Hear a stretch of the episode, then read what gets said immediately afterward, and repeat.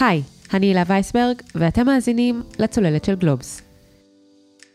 היום תגיש את הפרק עורכת מוסף הנדל"ן של גלובס, הילית ינאי.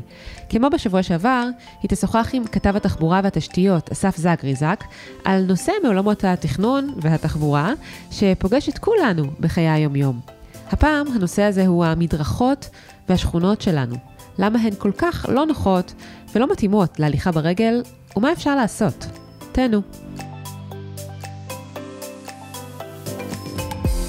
כבר הרבה שנים מדברים בעולם התכנון על מילת הקסם, הליכתיות, ווקביליטי. במוסדות התכנון מדברים כל הזמן על הצורך לתכנן שכונות שמעודדות הליכה או רכיבה במקום נסיעה. הרעיון הוא שברחובות שנעים ללכת בהם, אנשים ילכו יותר. כך יש פחות תלות ברכב פרטי, יש פחות זיהום אוויר, יש פחות פקקים ויש יותר קונים בחנויות. כי הרי, אם אנחנו כבר מחזירים את הילדים מהחוג ברגל, גם נקנה לחם לכריכים של הבוקר. נשמע נהדר. אבל בפועל, ההליכתיות נתקלת בהרבה קשיים. בשכונות החדשות, הרבה פעמים פשוט אין לאן ללכת. ברחובות הסואנים, המדרכות הפכו ממש למסלול מכשולים. כולנו מכירים את זה. קורקינטים פזורים על המדרכה, מכוניות חונות עליה, דוכני פיס ולוטו חוסמים את המעבר, אולי המדרכה עצמה בכלל שבורה בחלק מהמקומות מרוב מערבלי בטון שחנו עליה רק לרגע. מה הסיבות לכך שהמדרכות הפכו למסלול מכשולים? מה אפשר לעשות? היום נדבר על זה עם כתב התחבורה והתשתיות של גלובס, אסף זגריזק. הוא כתב באחרונה כמה כתבות בנושא בעבור מוסף הנדל"ן של גלובס. היי אסף. היי. אז מה, למה כל כך מבאס ללכת על המדרכות בישראל? למה יש כל כך הרבה מפגעים בדרכים? אני חושב שהזכרת אה, את המושג הליכתיות. ההליכתיות בישראל מתה, היא לא קיימת.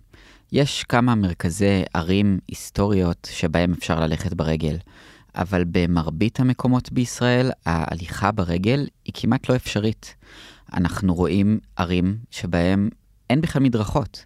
מדרכות לא קיימות, זה קורה הרבה. כשהמדרכה כן קיימת, אז כמו שתיארת, היא מלאה באינסוף מכשולים, בתשתיות. כאילו יש איזו תחושה שבעולם התכנון המדרכה היא שאריות. אם נשאר איזה מקום כזה, אז כבר נעשה טובה, והנה אנשים יכולים ללכת גם ברגל ולא רק לנסוע במכונית. וככה נראות הרבה מאוד מהשכונות החדשות שלנו. בשכונות אחרות דווקא משקיעים מאוד במדרכות. אין רחבות, נוטעים בהם עצים, נותנים צל או פחות, זה כבר עניין אחר. הריצוף שלהן הוא מהמשובחים והיוקרתיים, רק שאין בהן לאן ללכת. אז המדרכה עומדת ריקה לחלוטין. כל היעדים שאני צריך להגיע אליהם הם רחוקים, כי ברחוב שאני חי בו אין עירוב שימושים, ולכן יש שכונות שלמות שהן מיועדות רק למגורים ולשינה. שבהם אני יורד למטה לחניון, עולה שם על הרכב שלי ונוסע. גם אם אני רק צריך לקנות חלב, או רק uh, רוצה לקחת uh, ילד לחוג במתנס, הכל מתנהל ברכב, והמדרכות האלו הן שוממות, זה כמו מין מדבר עירוני כזה, שאין שם פשוט מה לעשות על המדרכה. ולכן אני אומר שהליכתיות היא מושג שקיים היום בעיקר בעולם התכנון ופחות במציאות. אנחנו רואים שגם במקומות שבהם יש רשת, רחובות, קומפקטי, צפוף, אה, עם עירוב שימושים, כל הדברים שמייצרים הליכתיות, המדרכות עצמן חסומות, מלאות במכשולים. אנחנו רואים אה, תשתיות, עמודי חשמל, אה, מחזוריות, פחי אשפה. פרויקטים של התחדשות עירונית שמכרסמים במדרכה. וכאילו הולכי הרגל, איש לא רואה אותם, הם לא מעניינים אף אחד. עכשיו, מי הם אותם הולכי רגל? זה נורא מעניין. זה ההורים שלנו, זה הילדים שלנו, זה האנשים שהכי יקרים לנו בעולם, זה אנחנו עצמנו, הרי אנחנו לא כל הזמן נמצאים בתוך רכב, ואנחנו פשוט לא רואים את כל הדברים האלו, הם נהפכו לשקופים. כשאתה מדבר על uh, משתמשי הדרך, זה מעלה בראש שלי אסוציאציה לכותרות כמו ילד התפרץ לכביש ונפגע ממכונית. כאילו... כל האחריות היא על הילד ולא על המכונית או על מי שנהג במכונית. וההרגשה היא שכל השיח הציבורי קשור לנוחות המכוניות, לזה שהם ייסעו מהר, שלא יהיו פקקים, ולא לנוחות של הולכי הרגל. לא רק השיח הציבורי, אני חושב גם התכנון. הכל בעצם הוא כאילו כולנו מסתובבים עם איזה משקפיים כאלה. משקפי הנהג, שרק דרכם אנחנו רואים את המציאות. וכשאנחנו עושים את זה, אז אנחנו בעצם מדירים את כל מי שלא מחזיק ברכב, או לא נוסע פשוט באותו רגע ברכב הפרטי. ובאמת, כשילד רץ לעבר מעבר חצייה ונפגע שם מרכב, אז זה אשמת הילד שהוא נפגע, או שאולי אנחנו צריכים להעביר את האחריות אל המתכננים. כלומר, שמעבר החצייה יהיה מוגבע, שרכב לא יוכל לנסוע במהירות ברחוב צר שבו מסתובבים ילדים, ויכול להיות שאנחנו צריכים לייצר מציאות שהיא משפיעה מאוד על השיח דרך המרחב שבו אנחנו חיים. הנה, מתכנן הערים ליאור שטיינברג מספר מה אפשר ללמוד ממדינה כמו הולנד. דווקא בהולנד אה, אפשר לראות הרבה ילדים שפשוט אה, מגיעים ממקום למקום בעצמם. אה, למשל, ילד בן שמונה, זה לא נדיר לראות אותו או אותה רוכבים לבד בשכונה באופניים, ובגיל מבוגר יותר הם פשוט מגיעים לאן שהם רוצים בעיר, בעזרת אופניים או הליכה. בערים בהולנד לא צריך הורה תורן שיסיע את הילדים לסרט ביום חמישי בערב. הילדים יכולים לעשות את זה בעצמם והם מפתחים תחושת עצמאות. יש עוד דברים כאלה שאפשר לעשות במרחב הציבורי? כן, בישראל חיים למעלה ממיליון ילדים שהם הדבר היקר לנו יותר אה, מכל דבר אחר כנראה, ואנחנו פשוט לא מתייחסים אליהם בכלל בתכנון. למשל, יש מקומות בעולם שבהם בשעה שילדים מגיעים אל בתי הספר ויוצאים מהם, הרחובות נסגרים לחלוטין לכלי רכב, ואפשר לפזר על הכביש גירים כדי שילדים יוכלו לצייר איתם. אפשר לייצר על גבי הכביש מסלול ריצה קצר, או משחק קלאס כזה. כלומר, לאפשר מרחב מחיה, משחק, מפגש, ריצה, לילדים בתוך המרחב הציבורי שלנו, ולא רק לקחת אותם ברכב לאיזשהו פארק מגודר בגדרות ברזל, וזה המקום שבו אתם צריכים uh, להסתדר. מה עוד אפשר לעשות? בואו נשמע עכשיו את האדריכלית הילה לוטן, מנהלת שותפה בפאבליקה ייעוץ אסטרטגי עירוני. אם אני רוצה לעודד רחובות שאפשר לשהות בהם ולשחק בהם, אני יכולה גם בניהול המרחב, זאת אומרת, בסגירת רחובות באופן זמני, או בהתערבויות טקטיות, בעצם לשנות את התודעה של המשתמשים, ושהתושבים יבינו שהרחובות הם שלהם, ושהם יכולים לדרוש מהרשות לסגור את הרחוב הזה באחת לשבוע, אחת לחודשיים, או אה, באופן קבוע. וזה יכול להיות באמצעים אה, טקטיים כמו צבע, זה יכול להיות באמצעים טקטיים כמו אה, להוסיף ספסלים, להוסיף עצים, להוסיף עציצים. אני בדיוק חזרתי מברצלונה, והם התחילו שם את זה בתור היבט טקטי, שהוביל לתוכנית אסטרטגית שהם הולכים לסגור צירים שלמים של רחובות, של סופר בלוקים, לטובת מרחבים מוטי הולכי רגל וילדים וגיל שלישי, על פני מרחבים מוטי רכב. הילה לוטן, אגב, מייעצת לתוכנית אורבן 95. זו תוכנית שמטרתה להתאים את הסביבה העירונית לילדים, כי 95 סנטימטרים זה הגובה של ילדים בני שלוש. בעצם אה, בהרבה מאוד מקומות בעולם רואים שתכנון שהוא מתחשב בילדים, הוא גם מתחשב באנשים מבוגרים. ובאמת בישראל אנחנו רואים שיעורי היפגעות בתאונות דרכים של אה, הולכי רגל שיעורים חריגים ביחס לעולם וגבוהים גם בקרב ילדים וגם בקרב אנשים מעל גיל 65 ובטח מעל גיל 75. היכולת שלי לחצות כביש במהירות כהולך רגל היא משתנה ככל שהגיל משתנה. גם תפיסת המרחב ותפיסת הזמן שלי היא משתנה בהתאם לגיל. כלומר, כשאני אדם צעיר ובריא, אז אני יכול לעבור uh, רמזור ירוק uh, במעבר חצייה מאוד מאוד מהר. וכשאני מתבגר, אז היכולת שלי לעשות את זה במהירות יורדת, אבל לא תמיד תפיסת הזמן שלי משתנה בהתאם. ולכן, ברור שאנחנו צריכים לאפשר למשל גל ירוק להולכי רגל, ולא להשאיר בן אדם בתוך אי תנועה כשכלי רכב חולפים במהירות משני הצדדים שלו, ואנחנו צריכים לאפשר זמן חצייה ארוך יותר, כדי שהוא יאפשר לכל הולכי הרגל בכל הגילים לחצות את הכביש בבטחה. גם אם זה על חשבון המהירות של כלי הרכב. נכון. מה הבעיה? שמי שבדרך כלל מתכנן את הרחובות שלנו, הם אה, הרבה פעמים מהנדסי תנועה.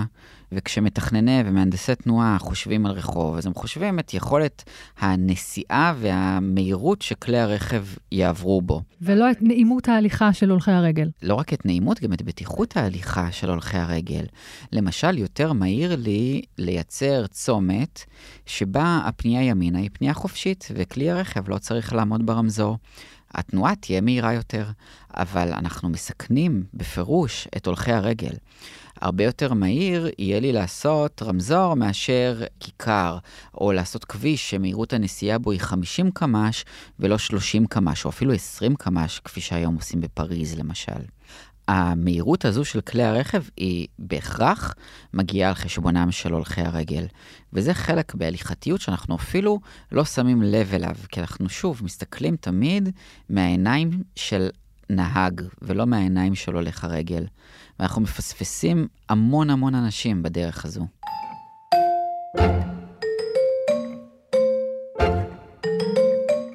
בואו נדבר רגע על כלי הרכב, לא רק מהצד של הנסיעה, אלא גם מהצד של החנייה, כי אנחנו רואים שהרבה מהמפגעים הקבועים על המדרכות שלנו זה כלי רכב שחונים עליהם. ובעצם זה מוביל אותי לעניין של אכיפה שהיא לקויה או חסרה או לא קיימת בכלל, כי הרי המכוניות לא אמורות להיות שם, אבל אף אחד לא עושה שום דבר בקשר לזה. כי ראש העיר לא רוצה לריב עם התושבים, ומה אכפת לו, יש בחירות בשנה הבאה, למה לא לריב על החנייה? מה אתה אומר? הנושא של החנייה הוא נושא מאוד מאוד כאוב. כשאני אה, רוכש רכב במיטב כספי, יש לי אשליה שעכשיו קניתי חופש. אני יכול לנסוע לכל מקום, אני יכול להגיע לכל מקום, זה מה שמפמפמים לנו בקמפיינים ובפרסומות, וזה הנרטיב שסביבו אה, סובב כל העסק הזה, העסק הכלכלי המשגשג הזה של כלי רכב, שרכב שווה חופש. Nice rides. Still looking good.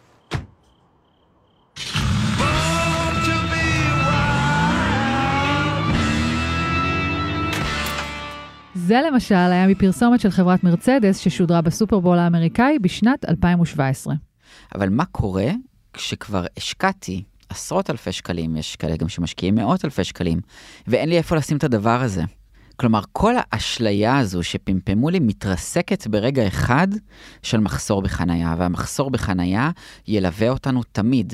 אף פעם לא נצליח לספק מקומות חנייה למספר כלי הרכב שקיימים. דיברנו על זה אגב בפרק של הצוללת, למה לא תהיה לכם חנייה, אז אתם יכולים ויכולות לחפש את הפרק הזה ולשמוע עוד על הסוגיה המרתקת הזאת. אבל אני חושבת שהעניין של חנייה על המדרכה הוא לא קשור רק לסוגיה הרחבה יותר של חנייה בכלל, הוא גם עניין של היעדר אכיפה. זאת אומרת, רוב האנשים מפחדים לקבל קנס, או לא רוצים לקבל עכשיו למצוא על החלון 500 שקל אה, בגלל שהם חנו על המדרכה. ואם הם היו יודעים שיש סיכון כזה, לא היו מעמידים שם את האוטו אולי, או היו מעדיפים uh, לשלם 50 שקל בחניון. ובכל אופן אנחנו רואים, למשל בירושלים, למשל בערב, וגם, אגב, גם ברמת גן, בעוד ערים, בראשון, ברחובות שלמים, שבסוף uh, אין בעיה, וגם אם הרכב חוסם את כל המדרכה, ואתה צריך, הולך הרגל צריך לרדת לכביש בשביל לעקוף אותו, וואלה, לא מפריע לנהגים, והם משאירים שם את האוטו. לגמרי. העניין הוא שהאכזבה הקשה מזה שהשקעתי כל כך הרבה כסף ולא מאפשרים לי להגשים את החלום הזה, זה סנטימנט שהוא כל כך חזק, שראשי עיר ורשויות מקומיות, שהם אלו שאמורות לאכוף את הדבר הזה, או אפילו המשטרה, הם לא מסוגלים לעמוד בפרץ הזה.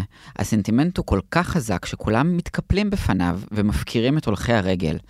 אם הייתי יודע שכשאני מחנה את הרכב שלי על המדרכה אני אקבל קנס, אולי באמת, כמו שאת אומרת, לא הייתי עושה את זה. אבל אם יש הסכמה שקטה ביני לבין העירייה, שאני יכול להחנות את הרכב שם אפילו לכל הלילה כדי שישב שם ובבוקר אני אקח אותו, אז למה שאני אשלם כסף כדי לשים את הדבר הזה במקום אחר? מעניין אגב, איך היינו מגיבים אם מישהו פשוט היה מאחסן את הרכוש הפרטי שלו באמצע הרחוב, לא יודע, יש לי פסנתר בבית, אין לי איפה לשים אותו כרגע, ואני שם אותו עכשיו על המדרכה, כי שם אני רוצה לשמור אותו. הרי זה בלתי נתפס, המציאות שבה אנחנו חיים. אבל היא מתנגשת כל כך חזק עם הסנטימנט ועם הרגשות של הנושא הרגיש הזה, שפשוט רשויות מקומיות, לצערי אני אומר, לא מצליחות לעמוד בפרץ, וראשי עיר לפני מערכות בחירות, פשוט מאוד הופכים את כל מערך האכיפה למערך פופוליסטי. אולי זו ההזדמנות שלנו, בשנה הבאה יש בחירות לרשויות המקומיות, אולי צריך לעודד את המאזינים והמאזינות. פנו לעיריות שלכם גם על אה, דברים שמפריעים להולכי הרגל. צלצלו, תטרידו את מוקד 106 ותבקשו אה, פתרון גם לבעיות שלכם. ותדרשו עמודונים. זה כלי אפקטיבי מאוד כדי לעצור אה, חנייה על המדרכות. עמודונים. לגמרי. בירושלים הלכו עם האקטיביזם אפילו צעד אחד קדימה, ותנועת ברחובות שלנו הגישו עתירה מינהלית נגד העירייה. נכון, בעצם אה, בסיוע של אוניברסיטת אה, בר אילן, של אחת הקליניקות שם, הוגשה העתירה הזו כנגד עיריית ירושלים על כך שהעירייה מסמנת, ממש מסמנת מקומות חנייה על גבי המדרכה ולא משאירה מרחב מספק למעבר. יש אה, בארץ חוקי נגישות למשל, שאמורים לסייע לאנשים עם מוגבלויות להתנהל גם כן במרחב הציבורי, וכשרכב חונה על המדרכה הוא בפירוש חוסם מעבר גם של האנשים האלו ועל הרקע הזה הוגשה באמת אותה עתירה. ממערכות טכנולוגיות uh, שעוקבות אחרי סימוני חניה על מדרכה, גילינו שיש אלפי חניות כאלה בכל רחבי העיר, והעתירה שלנו היא מאוד מאוד פשוטה. היא קודם כל uh, דורשת לפנות את המדרכות, לבטל את כל החניות האלה שבאות על חשבון הולכי רגל. בלתי נתפס ולא הגיוני שבעיר מגורים תשתיות ההליכה יהפכו לאפסון למכוניות. אין בזה טיפה של היגיון. ומעבר לכך, אנחנו כמובן דורשים שכל הדיונים וההחלטות של ועדות התמרור בעירייה שנוגעות לתשתיות הליכה להולכי רגל ולחניות, כל הדיונים האלה יהיו ציבוריים ויהיו שקופים ויהיו פתוחים לציבור. זה היה יוסי סעידוב מארגון ברחובות שלנו, שהגיש את העתירה נגד עיריית ירושלים.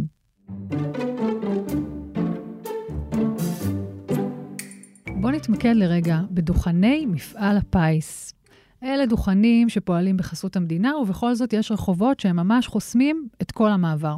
נכון, אנחנו רואים הרבה מאוד uh, רחובות uh, בארץ שממוקמים בהם uh, אותם דוכנים, שבעצם מעודדים הימורים, צריך להגיד את זה, אמנם חוקיים ובחסות המדינה, אבל עדיין מדובר בהימורים על כל המשמעויות הבעייתיות מאוד של הדבר הזה, בטח בקרב אוכלוסיות uh, מוחלשות, ששם דוח של מרכז uh, המחקר והמידע של הכנסת הראה שמוקמים יותר דוכנים של מפעל הפיס ביחס uh, לאוכלוסייה, והדוכנים האלו, בין היתר, גם פוגעים באפשרות של הולכי הרגל לנוע על המדרכות, כשממקמים אותם על המדרכה. אני חושב שמפעל הפיס זה גוף שמרוויח מספיק כסף כדי שהוא יוכל לשכור מקום. שבו, אם כל עוד הדבר הזה נשאר חוקי, שאליו אנשים יוכלו להגיע ולא על חשבון המרחב הציבורי ששייך לכולם. הזכרת קודם במילה את הנושא של התחדשות עירונית, כי אנחנו רואים שבמרכזי הערים יש יותר ויותר פרויקטים של תמ"א 38 של פינוי-בינוי, ואנחנו רק בהתחלת התהליך הזה. ואנחנו רואים שוב ושוב שאתרי בנייה או מגדרים חלק מהמדרכה, או שמעמידים חלק מהציוד עליה. מה הפתרונות לבעיות האלה? אז קודם כל, באמת הבעיה זה שלכל רשות מקומית יש uh, הסדר uh, משלה, היא קובעת את הכללים, והרבה פעמים באמת המדרכה נחסמת, לפעמים נחסמת לחלוטין, ואז יש איזה מין שלט כזה שצריך לעבור לצד השני, שלא תמיד יש דרך בטוחה לעבור אליו. אנחנו גם לא רואים שאת הכלי רכב מעבירים לצד השני או לרחוב אחר. נכון, זה רק תמיד. רק להולכי רגל עושים את זה. שזה אגב אה, ייחודי אה, מאוד כאן, יש הרבה מאוד מקומות אה, בעולם שבהם יש כללים מאוד מאוד ברורים לגבי מה עושים כשבאמת גודל המגרש לא מאפשר את כל הפעילות שנעשית בו לטובת התחדשות עירונית או פרויקטי נדל"ן בכלל, ואז פשוט על חשבון הכביש מייצרים איזשהו, או על חשבון חנייה, מייצרים מעבר בטוח להולכי הרגל. בישראל כמעט ולא רואים. פרקטיקה כזו. שוב, הולכי הרגל הם תמיד האחרונים בתור, אנחנו תמיד נשאף להעביר טוב ומהר את uh, תנועת המכוניות, וחס וחלילה לא לפגוע במקומות החנייה, דיברנו לפני רגע למה, ומי שמשלמים את המחיר זה באמת uh, הולכי הרגל. אוקיי, okay, אז אסף, סקרנו את uh, רוב הבעיות, אם כי לא הגענו עוד לכולן. בואו נראה מה אפשר לעשות, מה הפתרונות, ונזכור ונזכיר למאזינים שבאמת בשנה הבאה יש בחירות לרשויות המקומיות, וזה הזמן לנדנד לראשי הערים שלנו. וגם לא חייב אה, לקבל אה, בכזאת אה, סבלנות את המלחמה ואת המאבק של ראשי עיר לפני בחירות, לא לבטל חניות. תזכרו שכשלא מבטלים חניה, בסוף המרחב הציבורי הוא מרחב מוגבל, הוא מרחב נתון. וכשלא מבטלים חניה, זה אומר שלא מפנים מקום להולכי רגל. זה אומר שלא מפנים מקום לרוכבי אופניים או למשתמשי התחבורה הציבורית. אנחנו יכולים יום אחד לנסוע ברכב ויום אחד להיות הולכי רגל. אז כשאתם בוחרים צד, תזכרו גם את העניין הזה. ובאמת כשאנחנו מדברים על פתרונות, אז צריך לדבר גם על פתרונות ברמת המקרו וגם פתרונות ברמת המיקרו. כשאנחנו מדברים על רמת המקרו, ברור שמשהו במערכת התכנון חייב להשתנות. מדרכות וההתייחסות להליכתיות לא יכולות עוד להישאר כאיזה מין אה, עלה תאנה. צריך להתייחס לזה באמת וברצינות כדרך של אנשים לחיות ולשהות במרחב הציבורי, שהייה. מתי שהיתם במרחב הציבורי? מתי ישבתם על ספסל, קראתם ספר, פגשתם חבר או חברה? הדברים האלו כבר כמעט נעלמו לחלוטין מהמרחב הציבורי ואנחנו זכאים להם בחזרה. גם בהיבט הכלכלי יש איזה יתרון מובהק, אנחנו רואים שעסקים שהם הראשונים בדרך כלל להילחם נגד ביטול חניות, הכי מרוויחים מזה. הולכי רגל פשוט מאוד נותנים לכלכלה המקומית לצמוח. כשאנחנו מקדישים את המרחב הציבורי למכוניות, העסקים שמרוויחים מזה הם אולי עסקים בקניונים או במתחמי הביגים המרוחקים, אבל עסקים ברחוב רק מפסידים מזה. תחשבו שאם חניה אחת שממוקמת ליד עסק קטן, תפוסה כל היום, זה המרחב הציבורי. אם אנחנו מאפשרים מדרכה שבה אנשים הולכים וצועדים, זה מרחב שהוא שוקק, הוא מאפשר כניסה של הרבה יותר אנשים, מאפשר ספונטניות של כניסה לעסקים, להסתכל על חלון ראווה, להתפתות. לדברים האלו יש משמעות כלכלית מאוד מאוד ברורה. ברמת המיקרו יש הרבה מאוד פתרונות שאנחנו יכולים לנקוט בהם. בנושא של חנייה, בראש ובראשונה מדיניות שמנהלת את החנייה. זה לא מערב פרוע, אי אפשר לאפשר לכל אחד להחנות איפה שהוא רוצה ומתי שהוא רוצה. צריכה להיות מדיניות ברורה, כפי שהיא נהוגה במקומות רבים מאוד בעולם, שבה אם יש לי מקומות חנייה מוגבלים, גם תווי החנייה שאני נותן לתושבים, גם הם צריכים להיות מוגבלים, והאכיפה צריכה להיות נוקשה 24 שעות, 7 ימים בשבוע, כי מה שמותר לי לעשות בשעה 11 בלילה, אני אאמץ אותו גם בשעות הבוקר. ברגע שהסכר הזה נפרץ, שוב, אנחנו פשוט מפקירים את המרחב הציבורי. אז זה דבר אחד, אפשר גם לעצב כללים שמאוד מאוד ברורים למה עושים במקרים של התחדשות עירונית, איך uh, מייצרים תשתיות כמו עמודי חשמל, תמרורים, עמודים, איך הדברים האלה צריכים לבוא לידי ביטוי, ולנו כתושבים וכאזרחים יש חלק מאוד מאוד משמעותי כאן. כשלמישהו לוקחים מקום חנייה, אתם תשמעו אותו זועק על זה ומדבר על זה. אבל את הולך הרגל בדרך כלל לא תשמעו, אנחנו מקבלים את זה כמובן מאליו. אסף זגריזק, תודה רבה. תודה רבה.